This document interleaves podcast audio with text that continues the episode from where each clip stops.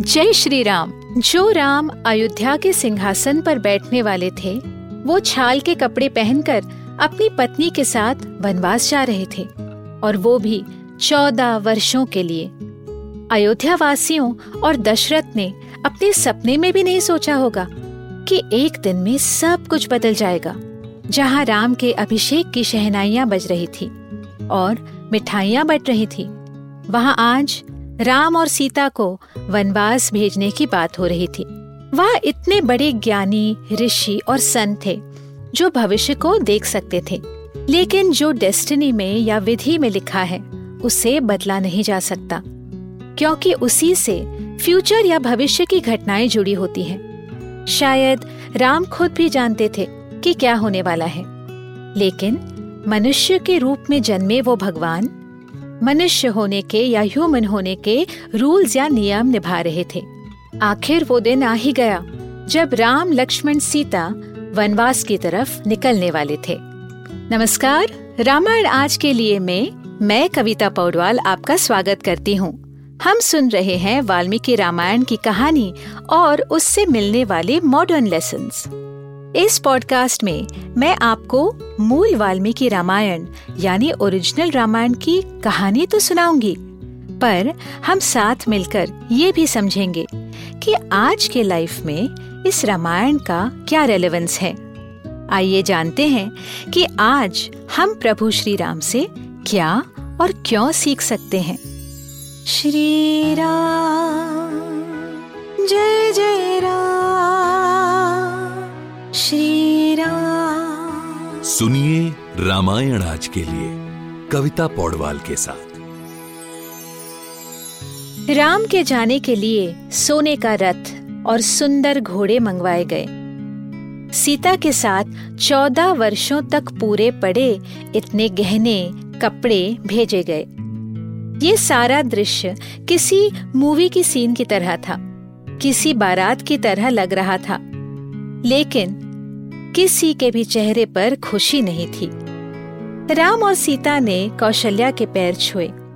माँ ने अपनी बहू को गले लगाया और कहा, अच्छे बुरे दिनों में अपने पति का साथ मत छोड़ना।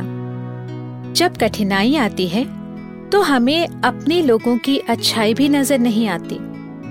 सुख सुविधाएं ना हो, शरीर को तकलीफ हो, तो हम सही गलत सब भूल जाते हैं। हर समय अपने पति के साथ रहना और उस पर विश्वास रखना, वैसे ही वो तुम्हारे साथ भी करेंगे।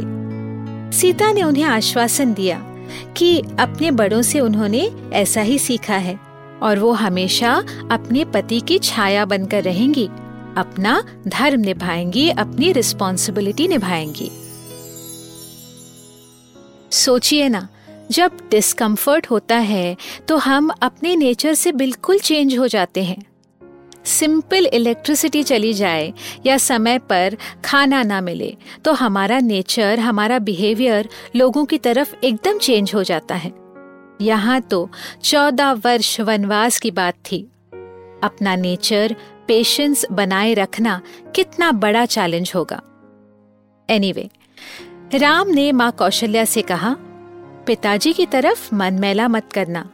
तुम देखो, चौदह वर्ष ऐसे निकल जाएंगे और हम सब फिर साथ रहेंगे। इसके बाद राम ने अपने पिता दशरथ की रानियों की ओर देखा। हर एक की आंखों में आंसू थे। राम ने हाथ जोड़कर उन सब से अपनी गलतियों की क्षमा मांगी और अपने पिता का ख्याल रखने को कहा। वो सारी रानियां राम को अपनी माँ कौशल्या की तरह ही पूजनीय थीं और उन्हें भी राम से उतना ही लगाव था। लक्ष्मण ने अपनी माँ सुमित्रा को गले लगाया और सुमित्रा उनसे बोली, लक्ष्मण, तुम्हें अपने बड़े भाई राम से बहुत प्रेम है, इसीलिए मैं तुम्हें जाने की आज्ञा देती हूँ। अब तुम्हारा धर्म इनकी सेवा करना है, सुख दुख में इनके साथ रहना है, सबकी मदद करना, यज्ञ धर्म करना और वन में अपने शौर्य से लड़ना, यही रघुकुल की रीत है। अब राम तुम्हारे पिता की जगह है, सीता तुम्हारी माँ की जगह है, ये कभी मत भूलना। जाओ, तुम्हारा कल्याण हो। आगे की कहानी सुनने के लिए हमसे जुड़े रहिए रामायण आज के लिए के पॉडकास्ट में, जहां हम श्री वाल्मीकि रामायण जी के साथ सफर करते रहेंगे। इस पॉडकास्ट को लिखा, नरेट और रिसर्च किया हुआ है मैंने, यानी कविता पौडवाल ने। इसका ट्रांसलेशन किया है श्रीमती प्रतिमा माणिक ने। प्रोड्यूस किया है दीप्ति आहूजा ने और एडिटिंग और म्यूजिक दिया है सौरभ भोंजाल ने। फॉर अपडेट्स ऑन रामायण आज के लिए follow H T Smartcast on Facebook, Instagram, Twitter, YouTube and LinkedIn. अगर आप मुझसे कोई सवाल पूछना चाहते हो तो मेरे Instagram handle at Kavita dot Paudwal पर पूछिए। और रामायण आज के लिए की पूरी सीरीज सुनने के लिए log on to W W W dot H T Smartcast dot com. अगले एपिसोड में आपसे फिर मुलाकात होगी। तब तक के लिए राम राम।